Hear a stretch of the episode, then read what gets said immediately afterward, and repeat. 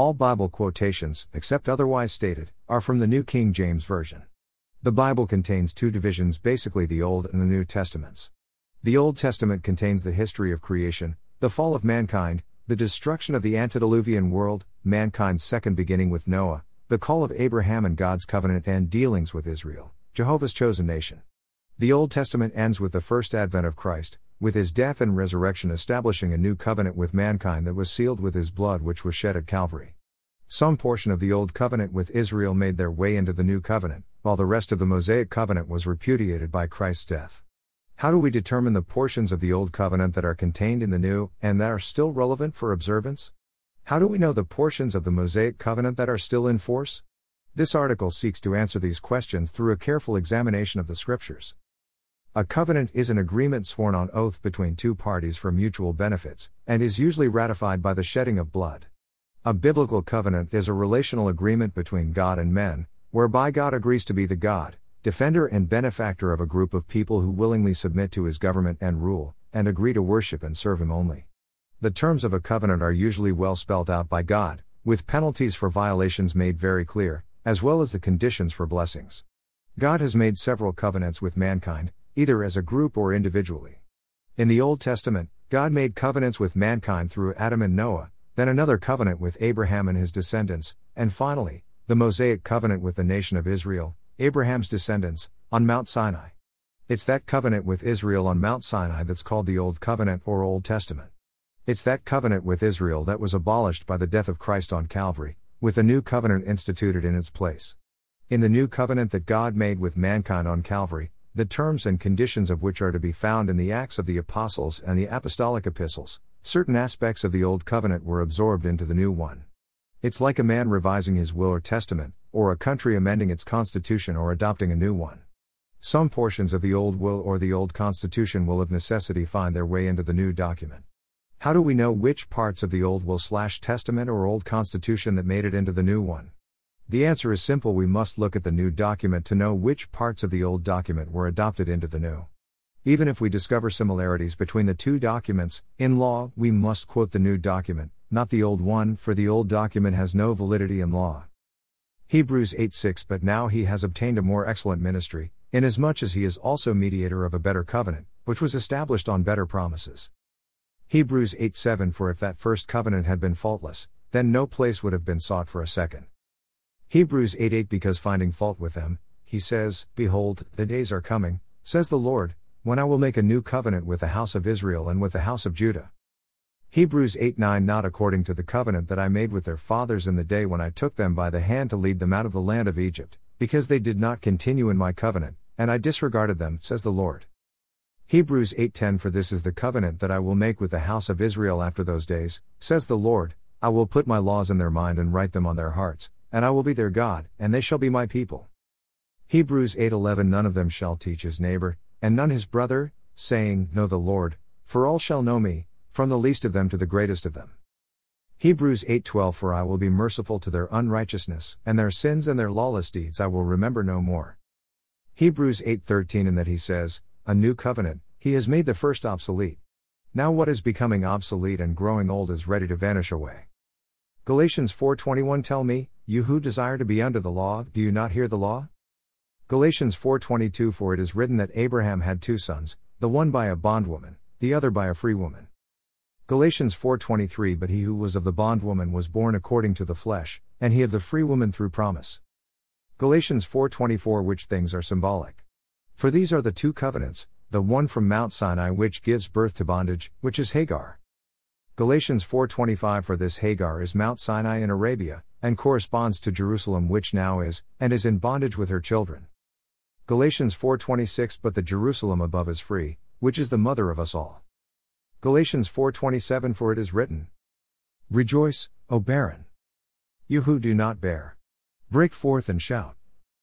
You who are not in labor! For the desolate has many more children than she who has a husband. Galatians 4:28 Now we, brethren, as Isaac was, are children of promise. Galatians 4:29 But, as he who was born according to the flesh then persecuted him who was born according to the Spirit, even so it is now. Galatians 4:30 Nevertheless what does the Scripture say? Cast out the bondwoman and her son, for the son of the bondwoman shall not be heir with the son of the free woman. Galatians 4:31 So then, brethren, we are not children of the bondwoman but of the free. Despite these glaring facts about the obsolete nature of the Old Testament, some Christians still run to it to make doctrines for God's people, or to judge other Christians' conduct and lifestyle, using it as a yardstick for righteousness. We see Christians hastily flipping to the Old Testament to prove why we must still pay tithes and first fruits offerings, or why women should not wear garments that pertain to men, or vice versa. Such people willingly place themselves back under the bondage of the expired and now abolished Old Testament, in their misguided zeal for God and righteousness. Let it be stated here clearly and unambiguously, the Old Testament is old, obsolete, expired, and has been abolished. Christians are no longer under its jurisdiction. The Old Testament is no longer binding on Christians. We have been delivered from the curse and bondage of the Old Covenant. Therefore, no Christian should be judged by the terms and conditions of the Old Testament. Just as no judge will refer to an old version of a country's constitution to pass judgment in a case, and no lawyer will refer to an older version of a will to administer a dead man's estate, no one under the New Testament should refer to the terms and conditions of the Old Testament for conduct, order, and doctrine. The Old Testament is no longer legally binding on God's people, simply because it's been abolished.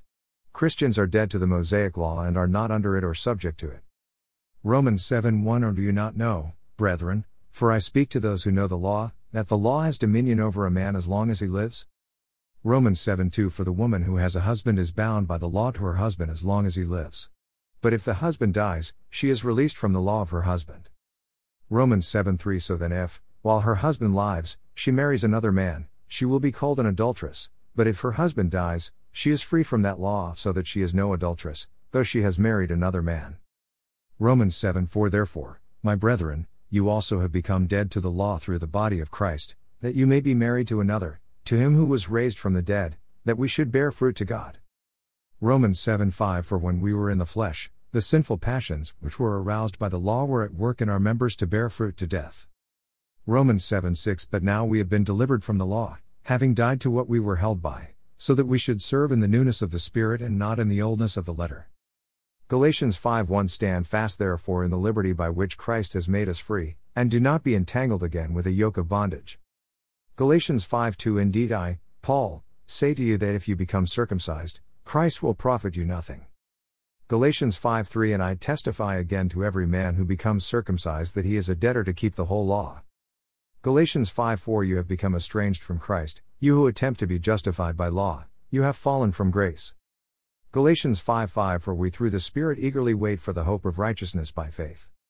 Galatians 5:6 For in Christ Jesus neither circumcision nor uncircumcision avails anything, but faith working through love.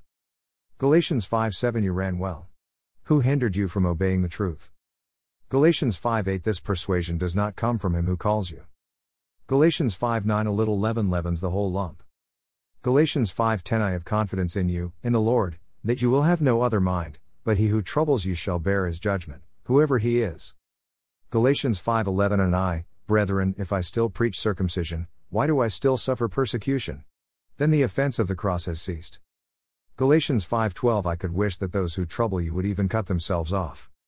Galatians 5:13 For you, brethren, have been called to liberty, only do not use liberty as an opportunity for the flesh, but through love serve one another.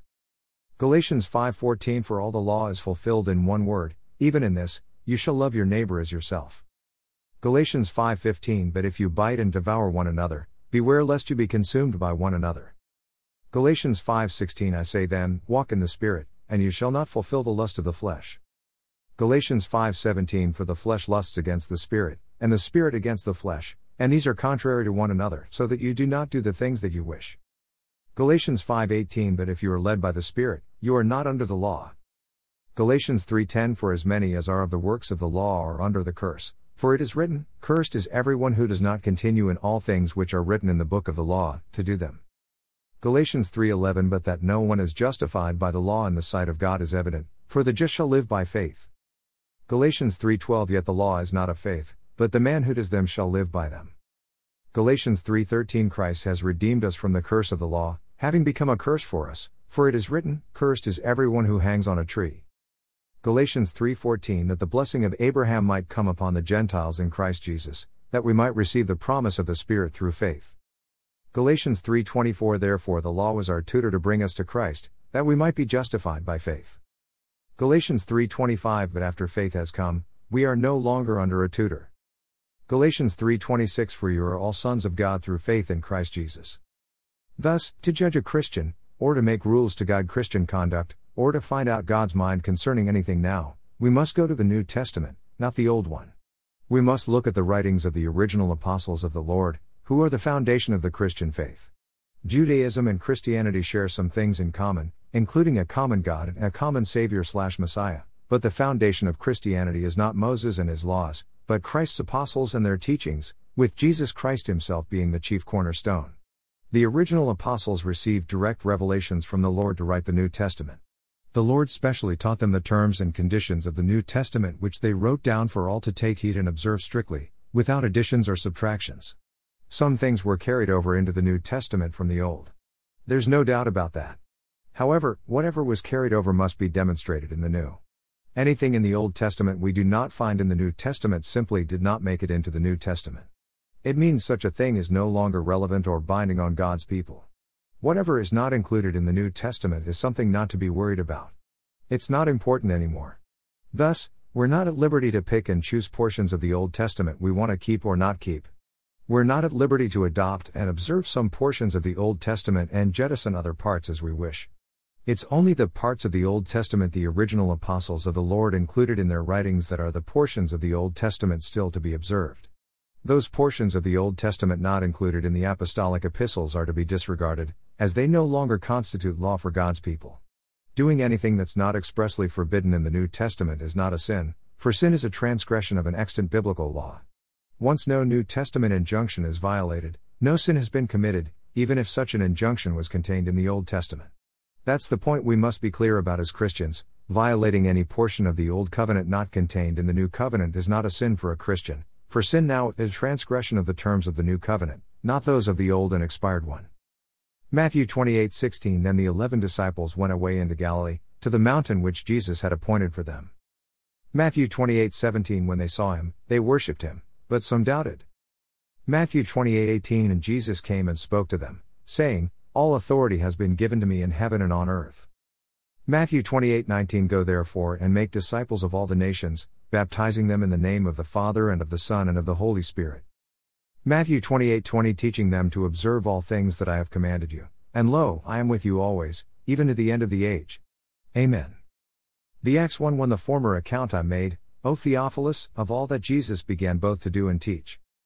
The Acts 1:2 Until the day in which he was taken up, after he through the Holy Spirit had given commandments to the apostles whom he had chosen. The Acts 1:3 To whom he also presented himself alive after his suffering by many infallible proofs, being seen by them during 40 days and speaking of the things pertaining to the kingdom of God. Ephesians 2:19 Now, therefore, you are no longer strangers and foreigners, but fellow citizens with the saints and members of the household of God.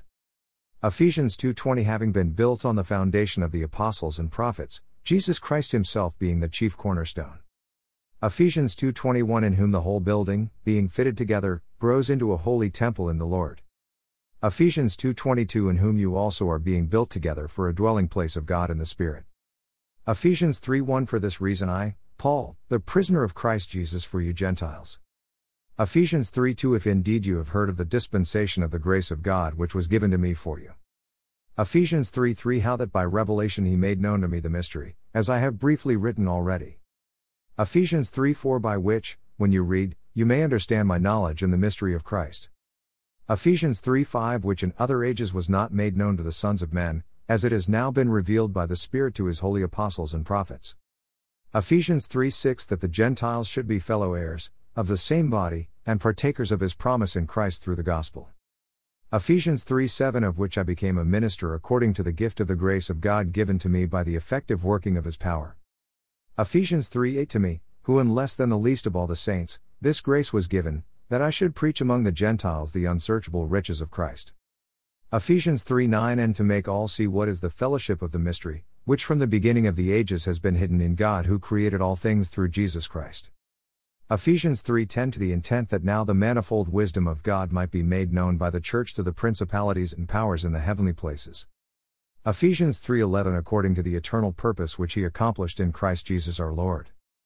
Ephesians 3:12 In whom we have boldness and access with confidence through faith in Him. Galatians 1:6 I marvel that you are turning away so soon from Him who called you in the grace of Christ, to a different gospel.